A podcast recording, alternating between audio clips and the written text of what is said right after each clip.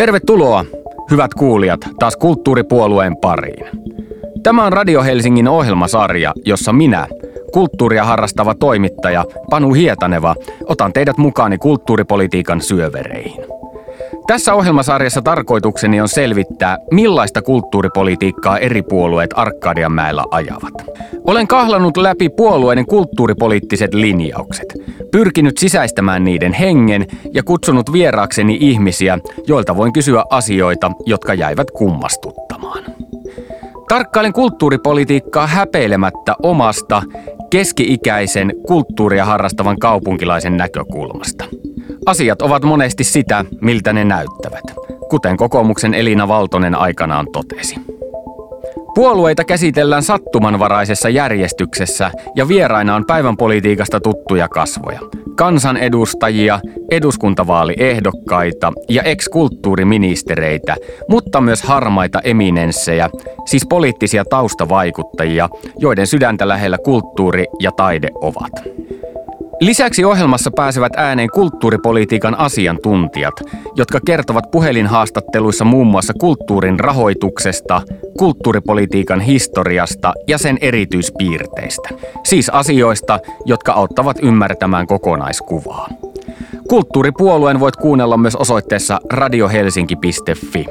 Ja sitten asiaan. On aika perehtyä tämänkertaiseen puolueeseen, joka on Suomen kristillisdemokraatit, tuttavallisemmin KD. Puolue on perustettu vuonna 1958 ja poliittisella kentällä KD asettuu keskusta-oikeistolaisten puolueiden joukkoon. Siis maltillinen porvaripuolue. Mutta millaista kulttuuripolitiikkaa syntyy, kun kristillinen hengellisyys yhdistyy maltillisen porvarin maailmankuvaan? Millaisia asioita KD haluaa kulttuuripolitiikallaan edistää? Vierakseni on saapunut KDn kulttuuridelegaatio, joka toi mukanaan tuulahduksen korkeakulttuuria Radio Helsingin studioon. Hyvät naiset ja herrat, saanko esitellä oopperalaulajat Tiina Sinkkonen ja Matti Turunen. Tiina Sinkkonen on tehnyt uransa kansallisoopperassa, mutta hän on esiintynyt alttoäänellään myös ulkomailla. Hänen ansioluettelostaan löytyy oopperaa Puccinin Madame Butterflysta Leevi Madetojan Juhaan, mutta Sinkkosen repertuaarista löytyy myös afroamerikkalaisia spirituaaleja, jatsia ja gospelia. Hänen mottonsa on ei enempää eikä vähempää kuin musiikkia, elämä kaikki. Matti Turunen on puolestaan kansallisoopperassa työskentelevä oopperalaulaja ja kanttori, jonka viehtymyskulttuuria ja taidetta kohtaan on syntynyt kaksivuotiaana Outokummun kirkossa. Silloin hän kuuli naapurinsa soittavan urkuja ja laulavan tenori äänelle. Kulttuuripuolue. Tervetuloa kulttuuripuolueeseen Tiina Sinkkonen ja Matti Turunen. Kiitoksia. Kiitos, kiitos. Kuten kulttuuripuolueen tyyliin kuuluu, alamme aluksi tavoitella KDn kulttuuripolitiikan henkistä ydintä ja selvittää, millaisesta ajatusmaailmasta KDn kulttuuripolitiikka oikein kumpuaa. Koska kulttuuripuolue hahmottaa maailman posin kautta, kuten nuorisolla tapaansa sanoa, aluksi on luvassa ruusuja – KD saa kehuja siitä, että puolueen kulttuuripolitiikan ykkösnyrkki on varsin sofistikoitunutta väkeä. Te molemmat olette opiskelleet Sibelius Akatemiassa ja olette tosiaan ammatiltanne oopperalaulajia. Mistä se kertoo? Onko KD korkeakulttuuripuolue? No mä sanoisin, että KD on puolue, johon kuuluu monenlaisia ihmisiä. Kuuluu kol- korkeakulttuurin edustajia, mutta kuuluu myöskin ihmisiä, jotka edustavat ihan täysin toisenlaisia näköaloja. Ja kuten tiedetään, niin myös urheilijoita. Joo, minua viehättää tämä korkeakulttuurisana siinä mielessä, että jos ajatellaan nykypäivänä taidetta, kulttuuria, kulttuuri tarkoittaa myöskin sivistystä ja korkeakulttuurikin on sivilisaatiosta käytetty nimi. Ja Euroopan unioni vahvasti perustuu vahvalle kulttuuripohjalle, eurooppalaiselle kulttuuripohjalle. Ja kaikki tämä, mitä nykyään tuotetaan, on todella huolitellusti tehtyä. Radioista, mitä kuullaan, televisiossa, mitä nähdään. Siellä on paljon sellaista, joihin panostetaan paljon. Minusta tuntuu, että tämä korkea kulttuurisana itsessään käsittää todella suuren osan suomalaisesta kulttuuritarjonnasta. Itse tykkäsin muun muassa aikoinaan Jope Ruonansuusta ja hänenkin kulttuurinsa muuttui todella korkeaksi kulttuuriksi loppujen lopuksi, koska se, se älyllisyys siinä huumorissa niin viehätti joka ikistä suomalaista. KD on varsin pieni eduskuntapuolue. Teillä on tällä hetkellä viisi kansanedustajaa, mutta Millaisia saavutuksia te olette saavuttaneet kulttuuripolitiikan saralla, ihan valtakunnallisesti tai sitten maakuntien tasolla? Sanoisin tähän, että ainakin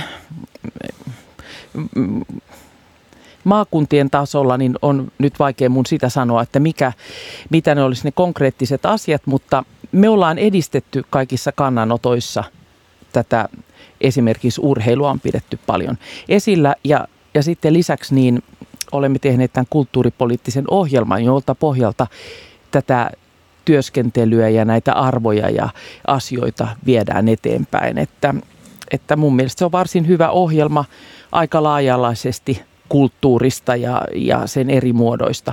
Mehän eletään niin kuin keskellä kulttuuria koko aika kehdosta hautaan ja se ei ole mikään erillinen saareke, että nyt mä menen harrastamaan kulttuuria, kun mä käyn teatterissa tai jossain, vaan, vaan me elämme sen keskellä kaiken aikaa. KD luo ehkä sellaista kulttuuria tähän yhteiskuntaan, joka pohjautuu KDn arvoille, arvoille, ihmiskäsitykselle ja tällaisille asioille. Toinen mm. toistemme kunnioittamisesta lähtevälle, semmoiselle arvostavalle keskustelutavalle ja, ja mm, erilaisten kulttuurinäkemysten kunnioittamiselle. Kyllä joo, ja minusta tuntuu, että äh, ylipäänsä jos ajatellaan tätä KD-kristillissanaa tässä, niin myöskin se on sekä haaste nykypäivänä että suuri mahdollisuus, että uskonnot tietyllä tavalla ovat osa kulttuuria. Se on, se on osittain overlapping, se on osittain sama.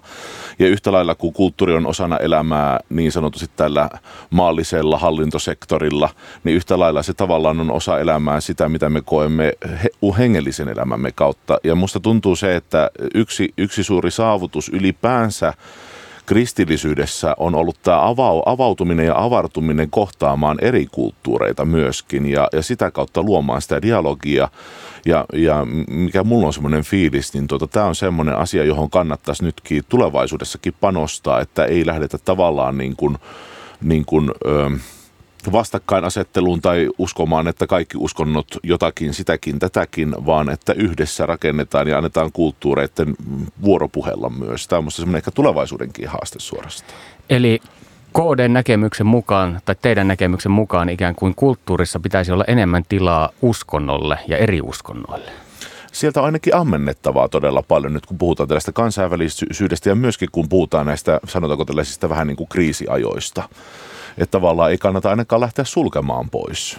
Koska kuitenkin niin kuin suomalaiseen kulttuuriin, jos ajatellaan meidän merkkihenkilöitä, Agricola, Runeberg, Lönnruut, kaikki olivat vahvasti niin kuin kuitenkin rakentamassa tietyllä tavalla sitä uskon pohjaa osaksi suomalaisuutta. Ja se tavallaan, niin kuin just tuossa teemme Turandot-operaa kansallisoperassa ja siellä on Astrid Kanamirjan, joka on Ar- Armeeniasta, niin hän sanoi, että Armeenia ei olisi itsenäinen valtio tai oma kulttuuri tai kansansa, jos he eivät olisi kristitty kansa, että he ovat siellä kaikkien näiden muiden uskontojen painostuksessa ja se heillä niin kuin on se yhteen sitova elementti. Minusta tuntuu, että kyllä se niin kuin on ollut sama ajatus silloin aikoinaan Suomessakin, kun suomalaisuutta on luotu, että ei tavallaan, niin kuin, tavallaan tutkitaan avoimesti. Ja minusta se avoimuus on niin kuin se, mitä KDK vahvasti painottaa näissä asioissa.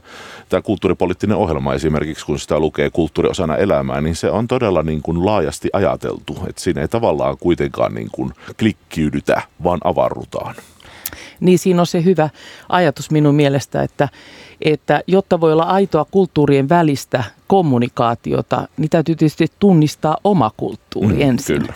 Eli mä en voi lähteä tyhjöstä, omasta tyhjöstä keskustelemaan toisen kanssa, vaan mun täytyy tunnistaa se, ne omat juuret ja sitten mä voin keskustella toisen kanssa ja sitten siitä voi syntyä hyvä lopputulos. Millainen rooli raamatulla ja kristillisellä arvopohjalla sitten on KDn kulttuuripolitiikassa? Onko se ikään kuin taustalla oleva eetos, joka, josta kaikki kumpuaa? Miten te itse näette asian? No kristillisdemokraateilla se, tämä kaikki koko toiminta ja meidän tämä arvopohja perustuu näille kristillisille arvoille. Emme kuitenkaan ole uskontopuolue. Että me ei olla viemässä uskon, uskontoa, vaan me olemme poliittisena järjestönä hoitamassa yhteisiä asioita tietyltä arvopohjalta, niin kuin kaikki muutkin puolueet. Heillä on oma arvopohjansa, jolta, jolta sitten ponnistetaan. Mutta se sillä lailla, että oltaisiin viemässä jotain ö, kristillistä agendaa, se kuuluu seurakunnalle. Eli voinee siis ajatella, että raamattu tarjoaa arvopohjan, jonka pohjalta KD tekee politiikkaa ja kulttuuripolitiikkaa. Kyllä, arvopohjan ja ihmiskäsityksen. Minun silmissäni nämä KDn kulttuuripoliittiset linjaukset eivät ole kovinkaan revitteleviä. Johtuuko se siitä, että me elämme luterilaisessa yhteiskunnassa ja kuljemme ikään kuin luterilaista keskitietä?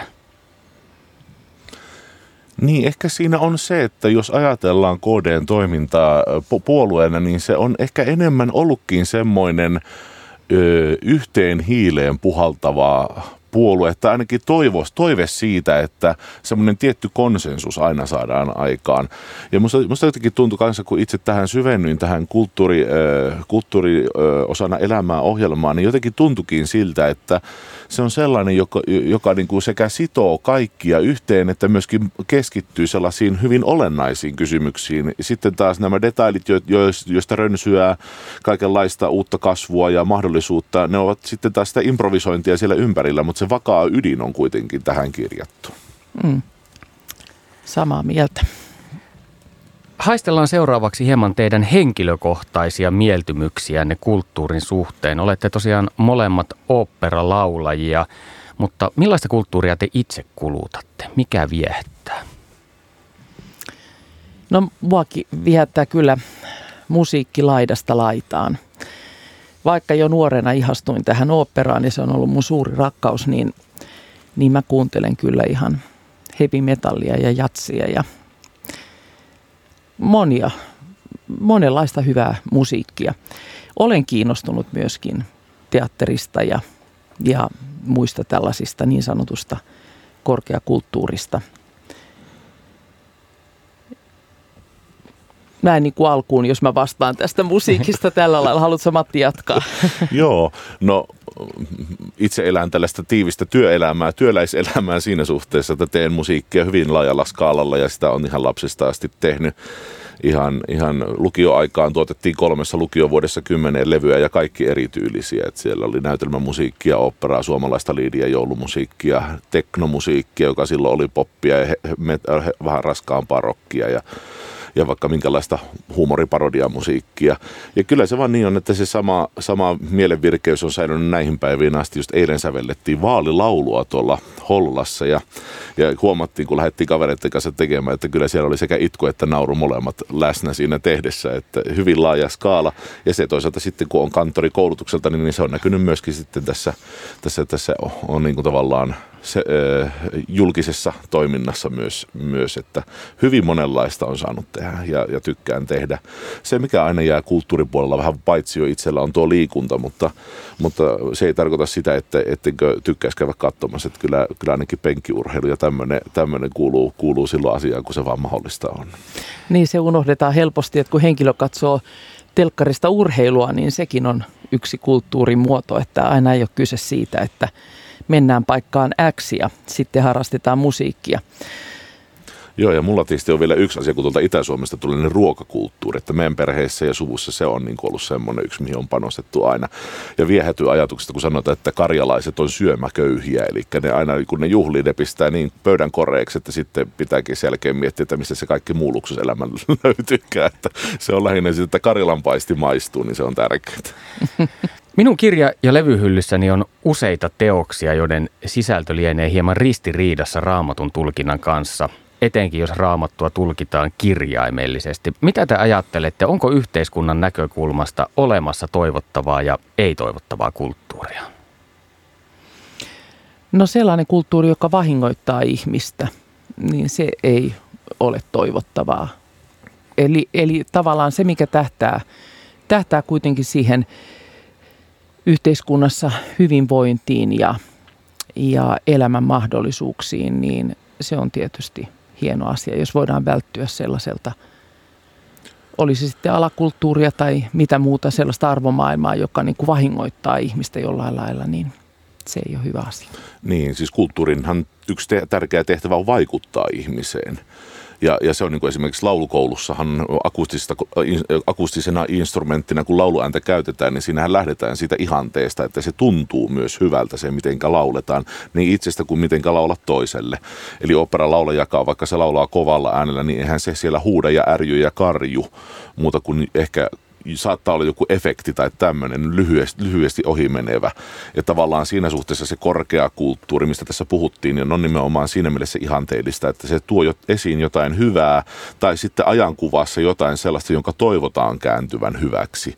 Ja tässä suhteessa tietysti, jos mietitään nyt esimerkiksi äh, tätä kysymystä katukulttuurista, niin sehän aina meinaa vähän lipsua semmoiseen kontrolloimattomaan äh, niin kuin tavallaan maailmaan helposti. Ja siihen toisaalta on aina tähänkin asti myöskin, niin kuin rapin ja hiphopin historia, niin aina löytyy sitten se tietynlainen vastakulttuuri, joka pyrkii rakentamaan siitäkin korkeakulttuuria omassa genressään, omassa tasossaan.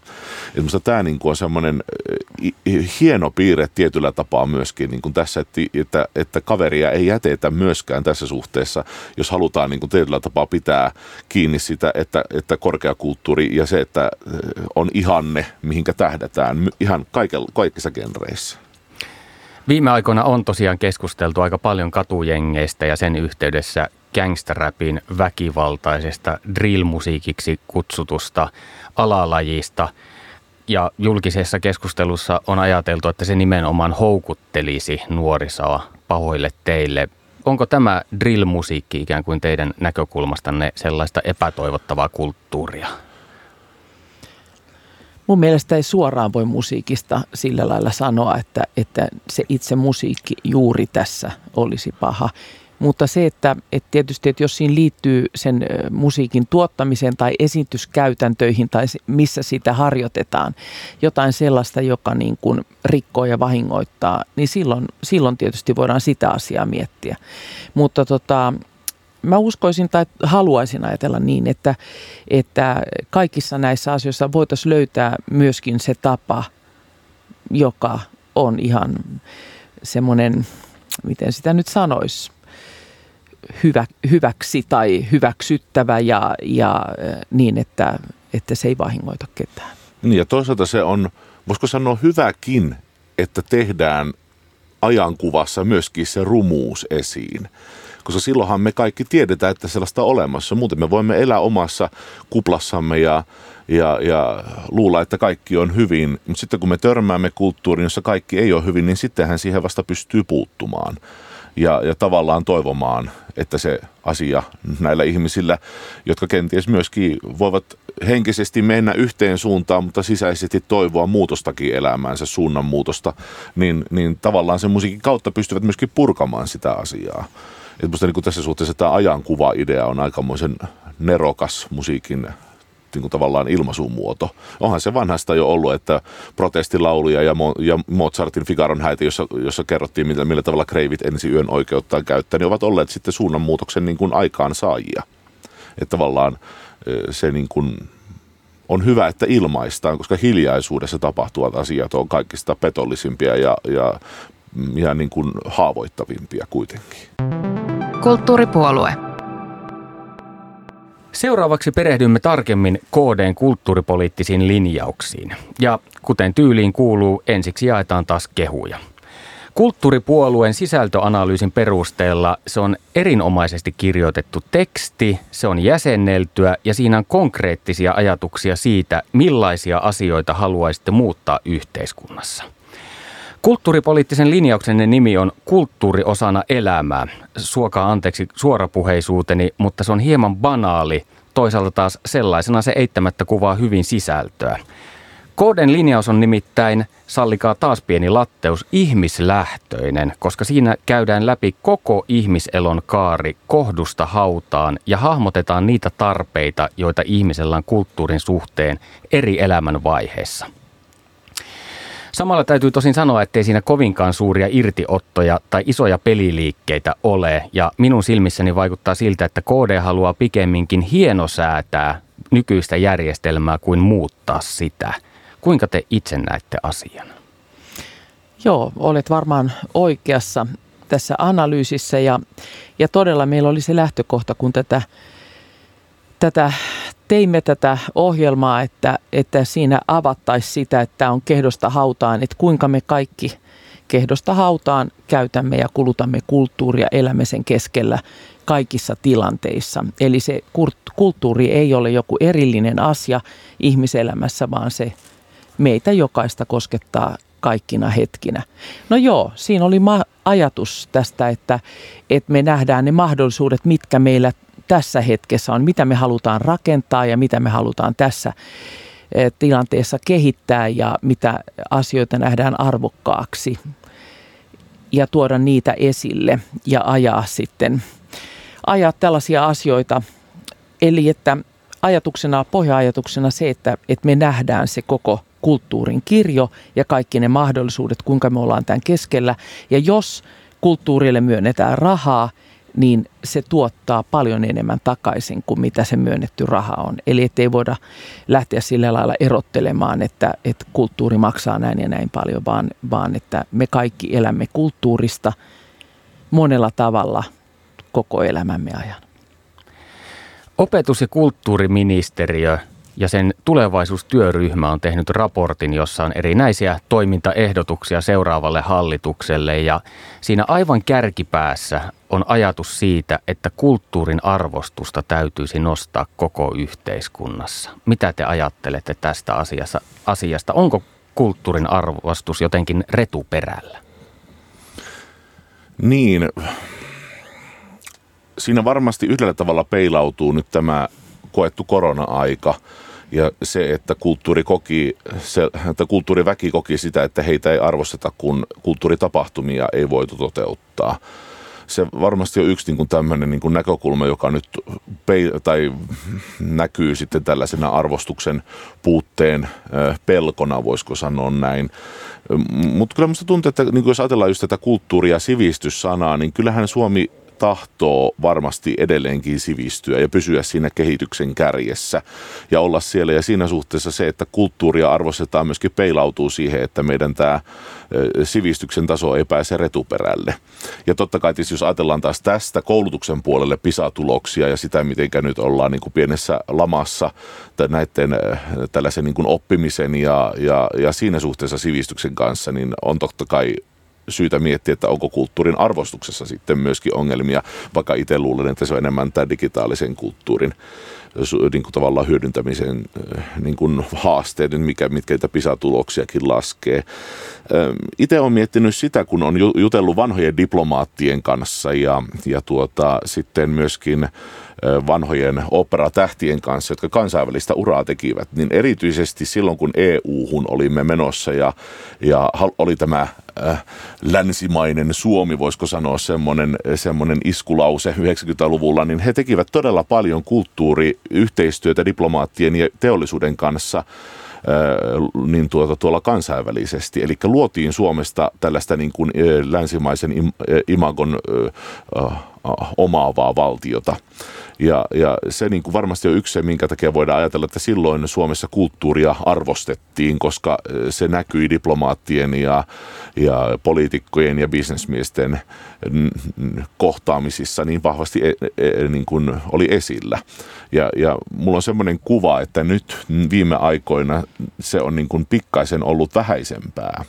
Mutta se, mikä tuossa oli tuossa opetus- ja kulttuuriministeriön raportissa kivaa, luke, luettavaa tulevaisuus, tulevaisuuteen tähdeten, että he haluaisivat luoda tällaisen kulttuurisuurlähettiläsmallin, jossa mm. taas niin kuin elvytettäisiin tätä, että sitä kulttuuria, enkä puhu nyt vaan pelkästään tosiaan operalaulajista, vaan ihan kaikenlaista kulttuuria, jatsia ja, ja vaikka, siis niin kuin ylipäänsäkin, että sitä hyödynnetään näissä kohtaamisissa, ettei se vaan ole sitä, että käydään allekirjoittamassa ja, ja, ja ehkä joku lasi nostetaan ja lennetään ilta, iltakoneella takaisin Suomeen.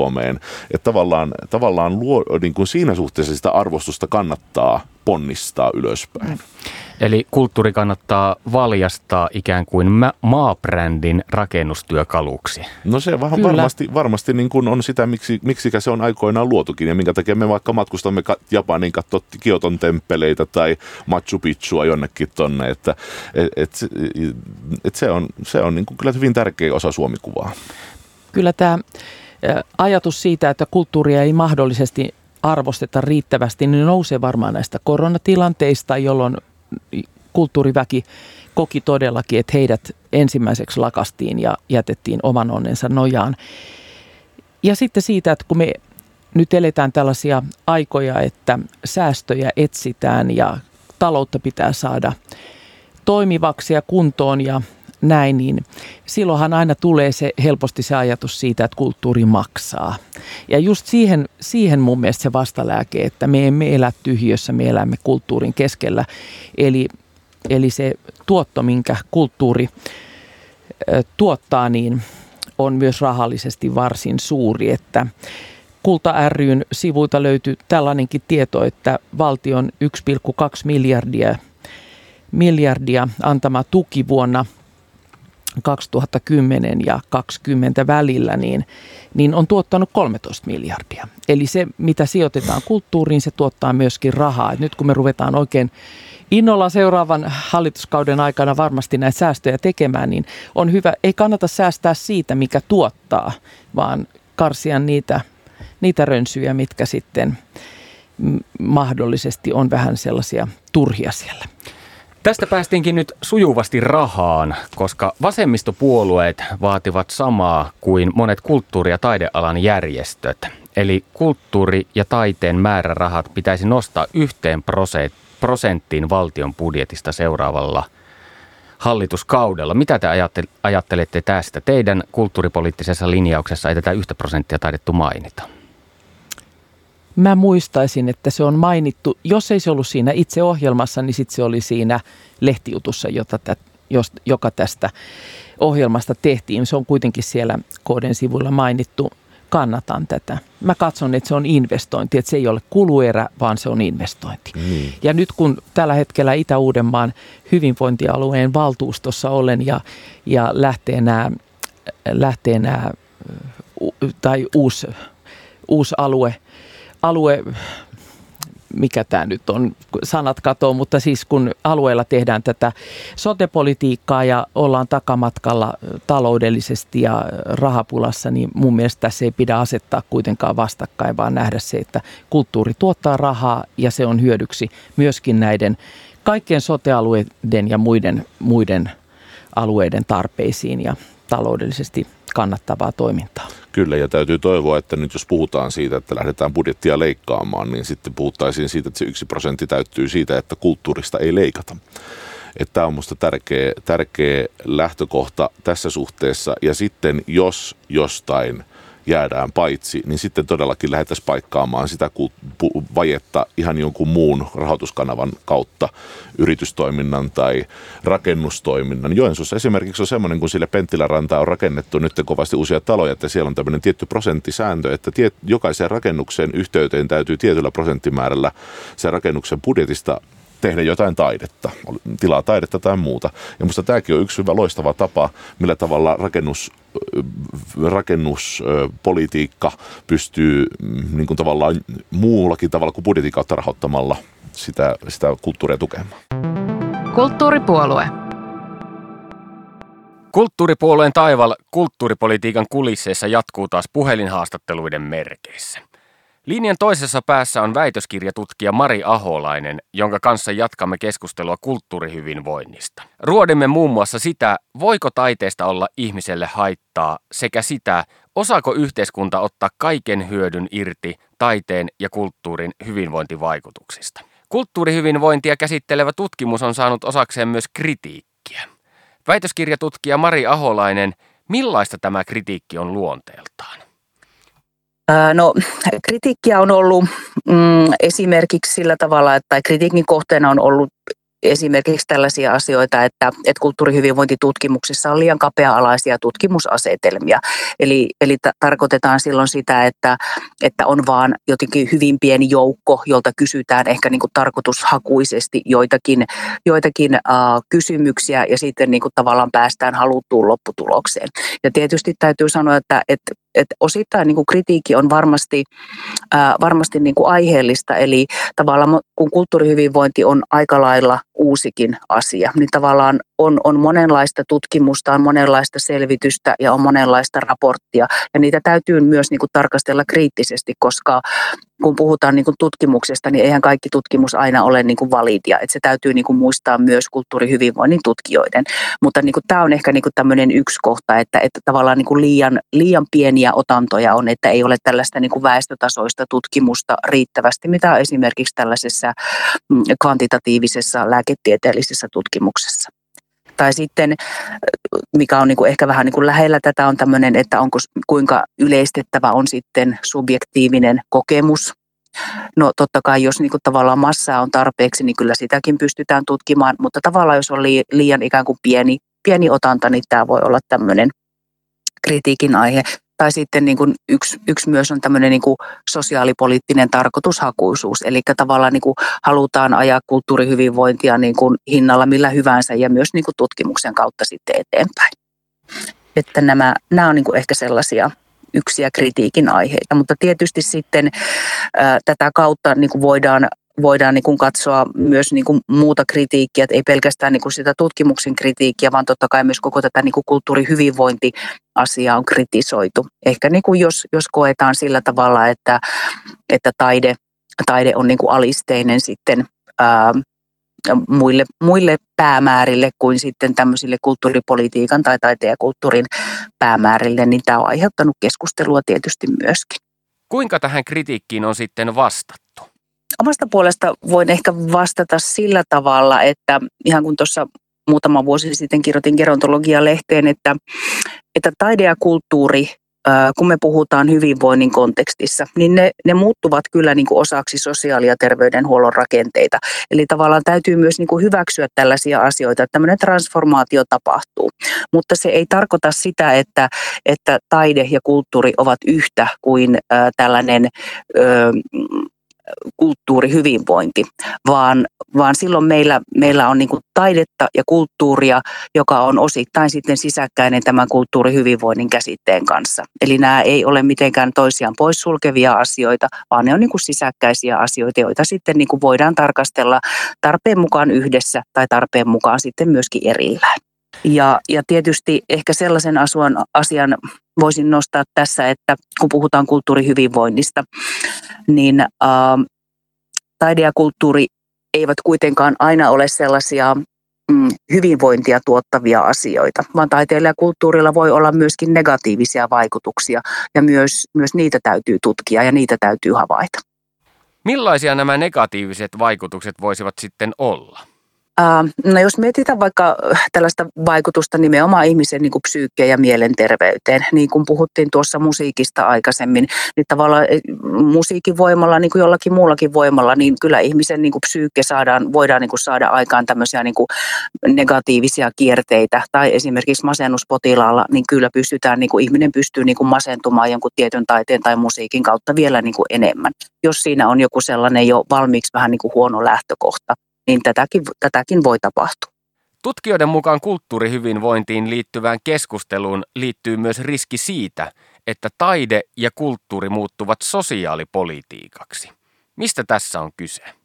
Äh, siinä on kyse siitä varmastikin, että, että jos koetaan, että taiteen tavoitteet on kokonaan alisteisia terveydelle, erilaisille hyvinvoinnin indikaattoreille tai, tai tämmöiselle talousajattelulle ja, ja jonkinlaiselle ylitehokkuudelle. Niin siitä se, siitä se niin tuota, tämmöinen mm, näke, näkemys voi aiheutua. Ja myös sitten siinä, että jos mietitään sitä, että että tavallaan niin kuin tämmöinen niin kuin taidekokemus, että jos se muuttuu niin kuin tällaiseksi, voi sanoa instrumentaaliseksi suoritukseksi, joka niin kuin tähtää ainoastaan terveyteen ja sitä kautta niin kuin kulujen vähentämiseen, niin tätä kautta, tästä niin kuin ilmiöstä tässä on kysymys. Ainakin niin kuin puheen tasolla. En tiedä kuinka niin kuin käytännössä se niin kuin nykyyhteiskunnassa toteutuu, mutta kyllä tätä on havaittu. Ja ihan samalla tavalla kuin tässä on keskusteltu sitä, että, että kun lääkkeessä tai dosetissa on lääkkeitä, että pitääkö sinne laittaa niin kuin joka viikolle niin kuin maanantaille, tiistaille ja keskiviikko joku taidepilli. Käydäänpä ne hakemassa, että voidaan, voidaan paremmin. Että tällaisia niin kuin teemoja nousee sitten tässä keskustelussa. Millaista haittaa siitä sitten seuraisi, jos kulttuuripolitiikka muuttuu sosiaalipolitiikaksi? Voi sanoa, että ehkä siinä ei hirveän paljon niin kuin nykyyhteiskunnassa tai, tai niin kuin tässä meillä nyt tässä maailmassa, missä me eletään, niin ehkä ne positiiviset vaikutukset on näkyy näkyy niin kuin selkeämmin kuin haittavaikutukset, mutta ehkä mietitään, jos jotain tällaista, niin kuin missä se voisi, voisi niin kuin haitata on joku vaikkapa resurssien jakamisen sellainen totaalinen vinoutuminen, että me lähdettäisiin niin kuin ainoastaan niin kuin hakemaan tällaisia taiteeseen taiteen niin kuin hyvinvointivaikutusten kautta hyötyjä ja me rahoitettaisiin ainoastaan niin kuin sellaista niin kuin taidetta, taidepolitiikkaa tai taidekoulutusta, joka tähtää siihen. Mutta, mutta itse näen, että, että koska on niin selkeästi meillä niin kuin ymmärrys siitä, että että jos meillä ei ole korkeatasoista vaikkapa niin kuin taideopetusta, kansainvälisesti verkottunutta, joka niin kuin tavallaan menee, menee eteenpäin ja kehittyy niin kuin näiden taiteen taiteen niin kuin sisältöjen kautta, niin silloin meillä ei myöskään ole korkeatasoista kulttuurihyvinvointia ja tavallaan ihmisiä, taiteilijoita, tekijöitä, jotka operoi sillä puolella. Eli voinee siis perustellusti ajatella, ettei taiteen itseisarvo ole täällä Suomessa uhattuna? en, en kyllä pitäisi sitä kauhean uhattuna. Että ainahan se, se on semmoinen niin kuin ikiaikainen keskustelu, joka on niin kuin vuosikymmeniä niin kuin koko ajan se aaltoilee niin kuin enemmän tai vähemmän pinnan alla, mutta se itseisarvoisuus ajatus on niin vahvasti jotenkin meidän yhteiskunnassa, että ei, ei sitä niin kuin helposti hävitetä.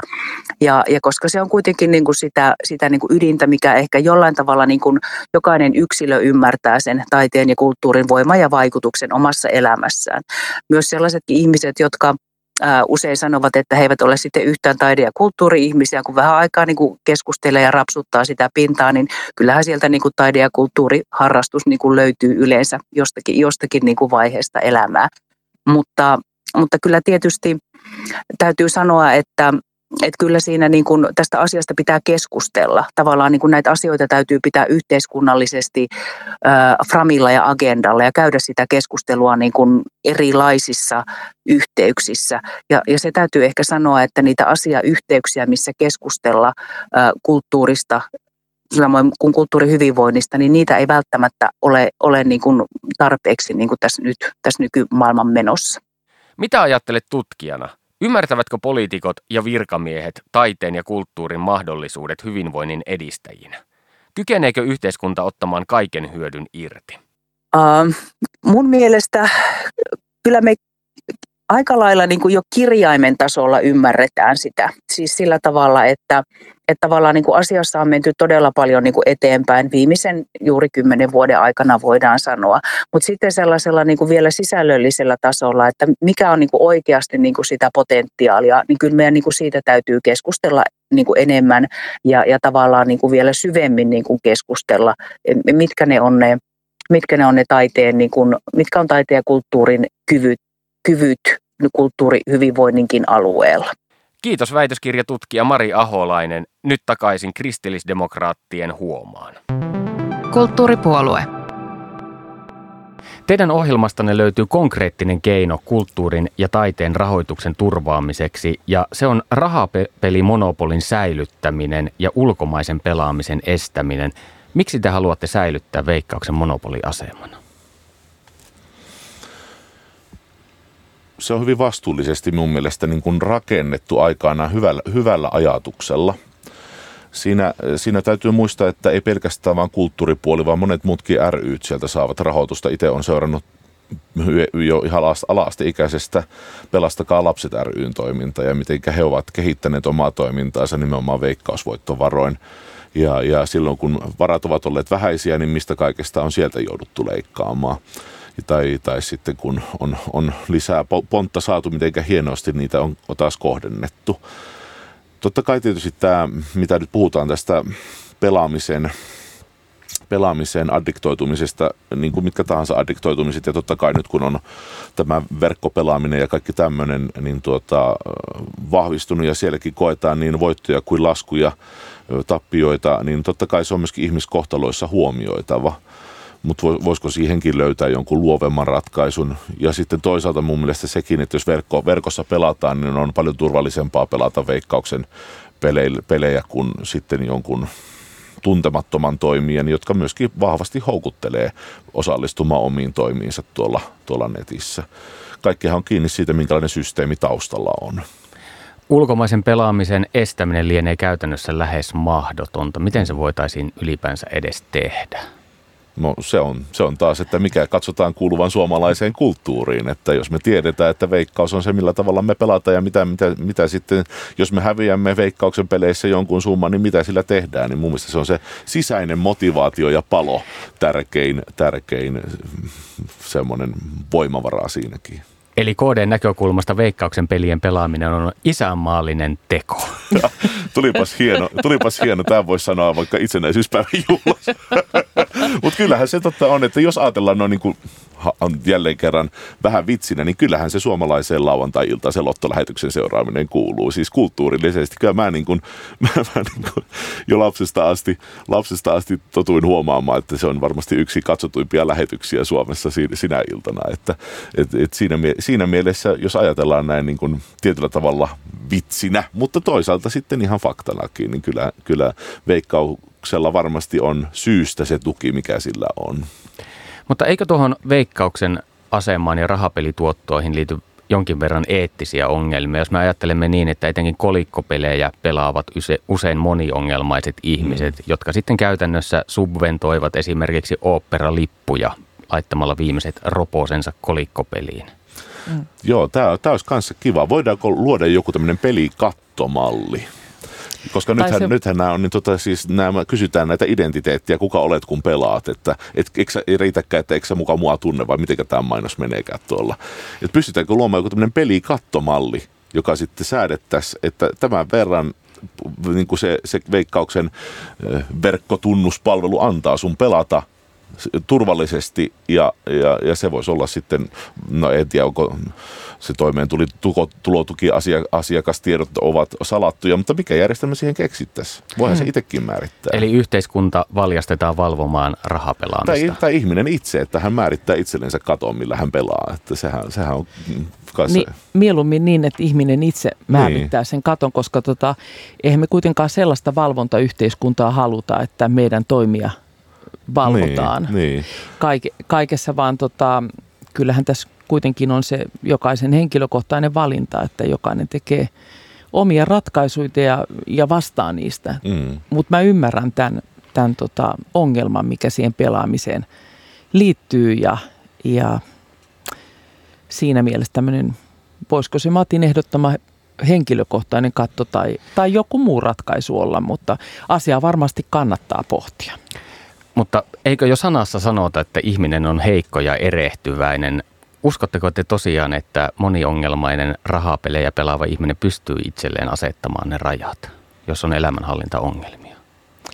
No en mä oikein usko, kyllähän tukea siihen tarvitsee. Se on ihan selvä. Se on ihan, jos on muitakin tällaisia riippuvuusongelmia, niin kyllä ihminen on heikko niiden kanssa. Että, mutta, mutta en tiedä sitten, että onko sekään mikään ratkaisu, että yhteiskunta asettaa ne rajat, että sä et enää pelaa. Että voidaanko me sitten tehdä demokraattisessa maassa niin, niin se on sitten ihan eri kysymys. Ja sitten näissähän on olemassa näissä tällaisissakin tilanteissa näitä edunvalvontamalleja, jolloin pystytään sitten tavallaan tekemään sillä lailla, että, että, että tuota se edunvalvoja itsessään auttaa siinä sen rajan asettamisessa, jolloin sitten niin tuota, jolloin sitten se tavallaan se heikko hetki kun tulee, niin ei tulekaan laitettua niin paljon, vaan, vaan se sitten lyö lukon kiinni ja se on siinä nyt, että et pelannut nyt yli kymppiä tänä päivänä, että se on nyt siinä sitten tai mitä tahansa. Et, et, et, kyllä uskoisin, uskoisin, että kun kulttuuri lähtee luomaan asioita, niin kulttuuriväki lähtee luomaan asioita, niin joku ratkaisu tähänkin löytyy. Mutta tämä, tämä nyt on totta kai vain tällaista hetkessä heitettyä improvisaatiota. Mm. Otetaan seuraavaksi suora sitaatti kulttuuripoliittisesta linjauksestanne ja se kuuluu näin. Vuosisatoja säilyneet perinteet, tavat ja taideteokset sitovat meitä aikaisempiin sukupolviin. On tärkeää välittää tuleville polville ymmärrys kulttuurimme ja yhteiskuntamme juurista ja historiasta. Julkisuudessa on väläytelty silloin tällöin ajatusta suomalaista kulttuurikaanonista, jolla määriteltäisiin suomalaisen kulttuurin henkinen ydin. Olisiko sellainen tarpeellinen? Olisiko siitä jotain hyötyä? Mun mielestä tässä erityisesti, jos ajatellaan niin kuin kasvatuksellista näkökulmaa, niin se, semmoinen voisi olla todella hieno pohja nyt just, just, just tuossa eilisiltana, kun teimme vaalibiisiä, niin pohdimme sitä, että mitä se on se suomalainen kulttuuri, johon me sitoudumme. Ja kun muisteltiin, mitä meille on jäänyt mieleen Jydeniuksesta tai Snellmannista tai just Runebergistä Lönnruutista kouluajoilta – jotka tavallaan ovat näitä rakentaneet. No muusikoille tietysti Sibeliukset ja maa, maasalot, merikannot ovat paljon konkreettisempaa ja sitä kautta sanotuksen kautta nämäkin herrat tulevat esiin. Mutta tavallaan niin kuin se, että mitä kautta lähdetään hakemaan suomalaisuutta, niin mun mielestä se on aikamoisen hauska ajatus, ajatus siinä mielessä, että kuitenkin tätä suomalaisuutta kun on rakennettu, niin sitä on rakennettu todella vahvojen filosofioiden pohjalle. Ja, ja toisaalta sitten myöskin, jos ajatellaan suomalaista laajuutta, sen kulttuureiden kirjoa, niin tavallaan siinä suhteessa se ei ole kaikille tuttua, e, eikä tavallaan niin kuin se suomalaisuus identifioidukaan kaikilla siihen. Että se pohja on kuitenkin paljon laajempi, mutta jos ajatellaan niin kuin tällaista, tällaista niin kuin silloista, voidaan sanoa silloista korkeakulttuuria, niin mun mielestä siinä on todella hieno ajatus, että tavallaan pystyttäisiin tiivistämään joku tämmöinen ydinajatus – josta sitten lähtee taas se rönsyily liikkeelle ja improvisaatio ja kaikki se luovuus. Mm. Että et se tavallaan niin kuin, olisi ehkä myöskin tänne muuttavalle uussuomalaiselle väestölle sitten helposti havainnoitavissa, että mihinkä tämä meidän homma perustuu. Jos, jos jossain se perustuu raamattuun, jossain se perustuu Koraaniin, jossain se perustuu annettuun perustuslakiin, jossain se perustuu mihin tahansa. E, e, eli, eli musta tuntuu, että siis siinä tämmöinen kaanon olisi tarpeellinen. Kulttuuripuolue. Keskustellaan seuraavaksi hieman suomalaisesta kulttuuriinstituutiosta nimeltä Yleisradio. Perussuomalaiset ovat kritisoineet Yleä siitä, että nuorille suunnattu Yle Kioski on kuulemma ideologian värittämää sisältöä, eikä Ylen kuuluisi verorahoilla sellaista tuottaa. Mitä te ajattelette esimerkiksi intersektionaalista feminismistä, josta perussuomalaiset ovat Yleä syyttäneet sen viljelystä. Ja tarkoitat nimenomaan tässä kioskissa vai? Kyllä, kioskissa ja yleensä ylipäänsä. Mitä ajattelette Ylen sisällöistä? No Yleähän sitoo tietysti, tietysti niin tuota, laki Yleisradio Oystä, missä määritellään, määritellään hyvin tarkkaan sen tehtävä ja, ja tavallaan... Öö, se, että sen pitää olla, voisiko sanoa tällaisesti vähän niin kuin lukiokoulutuksessa sanotaan, että yleissivistävää ja hyvin laaja, laaja-alaista. Täälläkin sanotaan tukea Suomen, suomalaisen kulttuuriperinnön va- vaalimista, suvaitsevaisuutta, yhdenvertaisuutta, tasa-arvoa ja kulttuurin moninaisuutta sekä huolehtia ohjelmatoiminnasta myös vähemmistö- ja erityisryhmille että totta kai siinä tietysti nähdään tämä, sanotaanko niin kuin mainstream, eli kulttuuriperintö ja se, mihinkä me ollaan kaikki juurruttu. Mutta kyllähän täällä totta kai tuodaan esille myöskin vähemmistö- ja erityisryhmät, että ei to, missään nimessä voida ajatella, että tässä moninaisessa ja moniarvoisessa systeemissä lähdettäisiin niin kuin vaimentamaan ketään, mutta tavallaan kuten lakiin on kirjattu, se lähtee suomalaisesta kulttuuriperinnön vaalimisesta ja sitten taas siitä rönsyillään, niin kuin äskenkin tuossa puhuttiin, että tavallaan pitää tavallaan myöskin pitää mielessä ne juuret, eikä vaan sitten eh, tutkailla lehtiä. Et siinä mielessä se, se kulttuuri, kulttuuri, kulttuurin moninaisuus on sekä sallittava, mutta myöskin juuret muistettava. Et mun mielestä tämä niinku on ehkä tämmöinen yksi, yksi tärkeä Tiinakin sanoo sitä tavalla, että ei voida eh, niin kuin tavallaan lähteä siitä, että, että kulttuurista puhutaan, että ei tunneta omaa kulttuuria. Et totta kai niinhän se on musiikissakin, että kaksi meillä on perusteema, josta improvisoidaan. Seuraa taas sitaatti teidän ohjelmastanne, ja tämä koskee Yleä. Ohjelmanne mukaan julkisin varoin ei ole tarpeen tuottaa, ostaa ja näyttää esimerkiksi raakaa väkivaltaa ja pornoa sisältävää ohjelmatarjontaa. Olen kyllä törmännyt väkivaltaan Ylen kanavilla, mutta en pornoon. Mitä te tällä oikein tarkoitatte?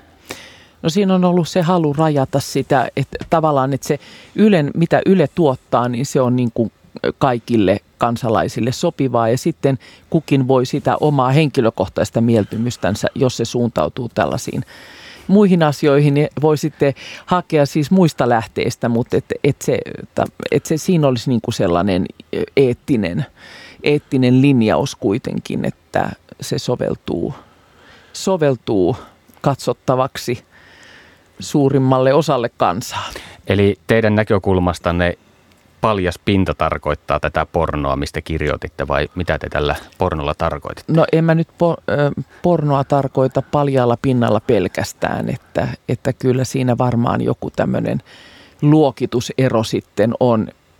Mä en ole kyllä havainnut, että, että Yle olisi näyttänyt pornoa, mutta en ole kyllä sitä seurannutkaan enkä etsinyt sieltä, joten täytyy sanoa, että mä en niin kuin tiedä sitä, sitä asiaa sitten. No väkivallan suhteen näin niin kuin henkilökohtaisesti ihan omana mielipiteenä, niin kyllä voisin sanoa, että kyllä siinäkin voi vähän miettiä, että mitä, mitä näytetään. Että kyllä monet asiat on aika raakojakin.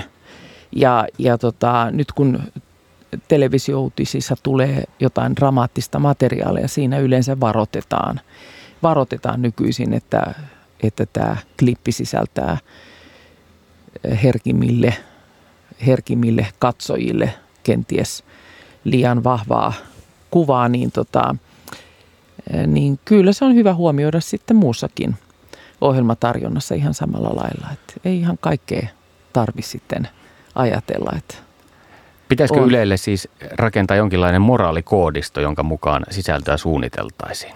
Mitä ajattelette? Mun mielestä ylipäänsä medialle pitäisi rakentaa semmoinen, sitähän on vähän olemassa, on olemassa kaikenlaisia tällaisia luokitteluita. Totta kai tietysti elokuvien luokittelut on yksi tapa ja, ja niin kuin internetissäkin on nämä safe searchit ja muut, mutta mun mielestä pitäisi niin kuin, ihan niin kuin ihmisen kasvuakin ajatellen niin huomioida se, että olisi mahdollisuus ihmisen itsensä, ihan vähän sama kuin tässä veikkauksen peliideassa, että tavallaan jos haluaa pysytellä jostain kulttuurista erillään, se olisi mahdollista. Nykyään kun on mahdollista tulla rikoksi, rikolliseksi vaikka omassa kodissaan, niin tuota, sängyssä kännykkää selaten niin iltasella nukahtamista odotellessa, niin mun mielestä tällä, tällaiset asiat pitäisi niin kuin kotirauhan ja tällaisen niin kuin henkilökohtaisen rauhan ja henkisen hyvinvoinnin kannalta niin kuin pystyä turvaamaan. Ja mun mielestä siinä mielessä on hyvin musta hyvä, että on olemassa joku semmoinen televisiokanava tai semmoiset televisiokanavat, joita voi rauhassa illalla katsoa. Jos itse nukahan, niin lapset ei joudu näkemään puolen yön jälkeen jotakin, mitä, mitä ei ehkä heidän siinä kehitysvaiheessa olisi vielä tarpeen nähdä. Mun mielestä tässä suhteessa tämä Ylen, Ylen tärkeä linjaus, josta myöskin munkin lukioaikaa jo keskusteltiin, kun internet tuli ja tiedettiin kyllä mitä kaikkea sieltäkin saadaan, niin mun mielestä monet munkin koulukaverit kyllä allekirjoittivat tämän ajatuksen ja silloin puhuttiin vuodesta 2000 ja nyt kun internet on räjähdysmäisesti monipuolistunut ja tavallaan kaikki nämä henkilökohtaiset kanavat tulleet siellä, niin kyllä mun mielestä pitäisi niin kuin pystyä yhä enemmän ja enemmän niin kuin ehkä tätä data mining ja tällaisia kanavia käyttäen myöskin sitten niin kuin profiloimaan sitä, mitä itse haluaa ja mitä lapsille haluaa sieltä katsoa, niin kuin katsoa ja näyt, näytettävän. Eli enemmän kuin sensuuria kaipaatte työkaluja. Se olisi mun mielestä taas mm. semmoinen luova ratkaisu. Ja tuota, siitä jokainen voi sitten valita, mitä valitsee, mutta tuota, mutta itse kun ajattelen tätä kotirauhaa erityisesti nykypäivän yhteiskunnassa ja nimenomaan tällaisena henkisenä ja hengellisenä turvattomuutena myöskin tietyllä tapaa kaikenlaisille vaikutteille alttiina tahtomattaankin. Ja niin tuota, on mun mielestä tärkeää, että sitä saisi jotenkin vähän rajattua. Mitä te ajattelette ylipäänsä Ylen rahoituksesta? Kokoomuksen suunnasta on kuulunut mielipiteitä, että tulevaisuudessa, jos leikkuri leikkaa, niin sen olisi syytä leikata myös Ylen budjettia. Mitä te ajattelette? No nyt totean tähän alkuun, että mä en sitä, en ole tutustunut siihen rahoitusmalliin. Luin jostakin sellaisen, sellaisen jutun, että, että se olisi niin kuin itseänsä niin kuin lisäävä se rahoitusmalli. Että se on niin kuin kasva, kasvaa tämä rahoitus. En tiedä pitääkö paikkansa, tiedättekö te, mutta tota, en ole suoralta kädeltä leikkaamassa, mutta se on asia, josta voi olla hyvä keskustella. Että voidaan katsoa, että mitä se on syönyt, millä, minkälaisella tasolla ja rahoituksella pystytään tuottamaan Ylen, Ylen toiminnat tyyty, tyydyttävällä tavalla yhteiskunnalle ja, ja sitä voidaan keskustella. Ja sitten sit kun on ihan faktatietoa, että miten, miten homma voisi hoitua, niin sitten voidaan keskustella siitä, että minkälaisia arvovalintoja tehdään. Mä näkisin ihan hyvänä myöskin sen, että pienemmätkin mediat saa tilaa yhteiskunnassa. Se, että on yksi jättiläinen ja, ja muut kärvistelee, ei ole niin hyvä juttu kuin että olisi myös muita toimijoita, joilla olisi elinmahdollisuudet. Eli peräänkuulutat siis diversiteettiä mediakentälle. No joo, mä en näe sitä huonona asiana mitenkään. Tälle, Mitä ajattelee Matti? Täällä Ylen laissa sanotaan, että tuottaa, luoda, kehittää ja säilyttää kotimaista kulttuuria, taidetta ja virikkeellistä viihdettä. Ja tästä noin ihan niin kuin esiintyjänä on kuullut monien harmittelevan sitä, kuinka Ylellä, kun on ollut kautta aikaan tämmöinen kantanauha-toiminta, jossa siis tallennetaan myöskin uutta suomalaista musiikkia ja ja, ja, ja esittävien taiteilijoiden taideteoksia, niin tavallaan siitä on nyt jouduttu leikkaamaan näiden leikkausten suhteen. Ja yksikin ongelma siinä on ollut jopa tämä, että kun nykyään pitää kaikki palvelut kilpailuttaa, niin Yle on joutunut näistä lähetys- ja nauhoitusautoistansa luopumaan, jolloin ei aina päästä niin helposti sitten kaikkiin kohteisiin kaikkialla Suomessa. Ja tämä niin kuin näkyy muun muassa hartauselämän tuo, tuotantojen suhteen, että minkä verran pysytään mistäkin päin Suomea tuottamaan. Ja tässä suhteessa niin kuin tämä, että tämä lain pykälä niin kuin täyttyy, niin täytyy muistaa, että kaikesta ei voi leikata, että siellä pitää sitten tehdä jotain sisäisiä järjestelyitä, jos lähdetään leikkaamaan. Mutta näin niin kuin taiteilijan näkökulmasta se, että meillä tallennetaan laajalti myöskin aikamme esiintyvien taiteilijoiden ja myöskin luovien henkilöiden kaikenlaisia kulttuurituotoksia on hyvin tärkeää. Ettei se vaan ole sitä, että se on metropolien tuota, tuotannot, vaan myöskin sitten paikallisia, paikallisia näitä dokumentteja tuleville sukupolville säilyy.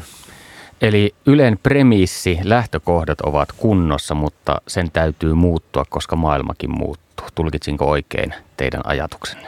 Yle on tehnyt tosi paljon hienoa sisältöä internettiin ja meidänkin julkaisusopimukset kansallisoopperassa niin tuota, on ollut tosi hyvä nyt niin semmoinen va- vastaus tähän kulttuurin lamaan korona-aikaan, kun ollaan saatu tehtyä striimauksia tai, tai vanhoja striimauksia näytetty Yle Areenalla ja näin, että sekin on sitä kulttuurin näyttämistä ja siinä suhteessa aika on muuttunut ja hienosti siihen on vastattu, mutta toisaalta myöskin nämä perinteiset, perinteiset muodot niin on hyvä, hyvä pitää mielessä, että sekin on kulttuurin tallentamista. Mm. Kiitoksia vierailustanne kulttuuripuolueen piinapenkissä Tiina Sinkkonen ja Matti Turunen. Kiitos. Kiitos.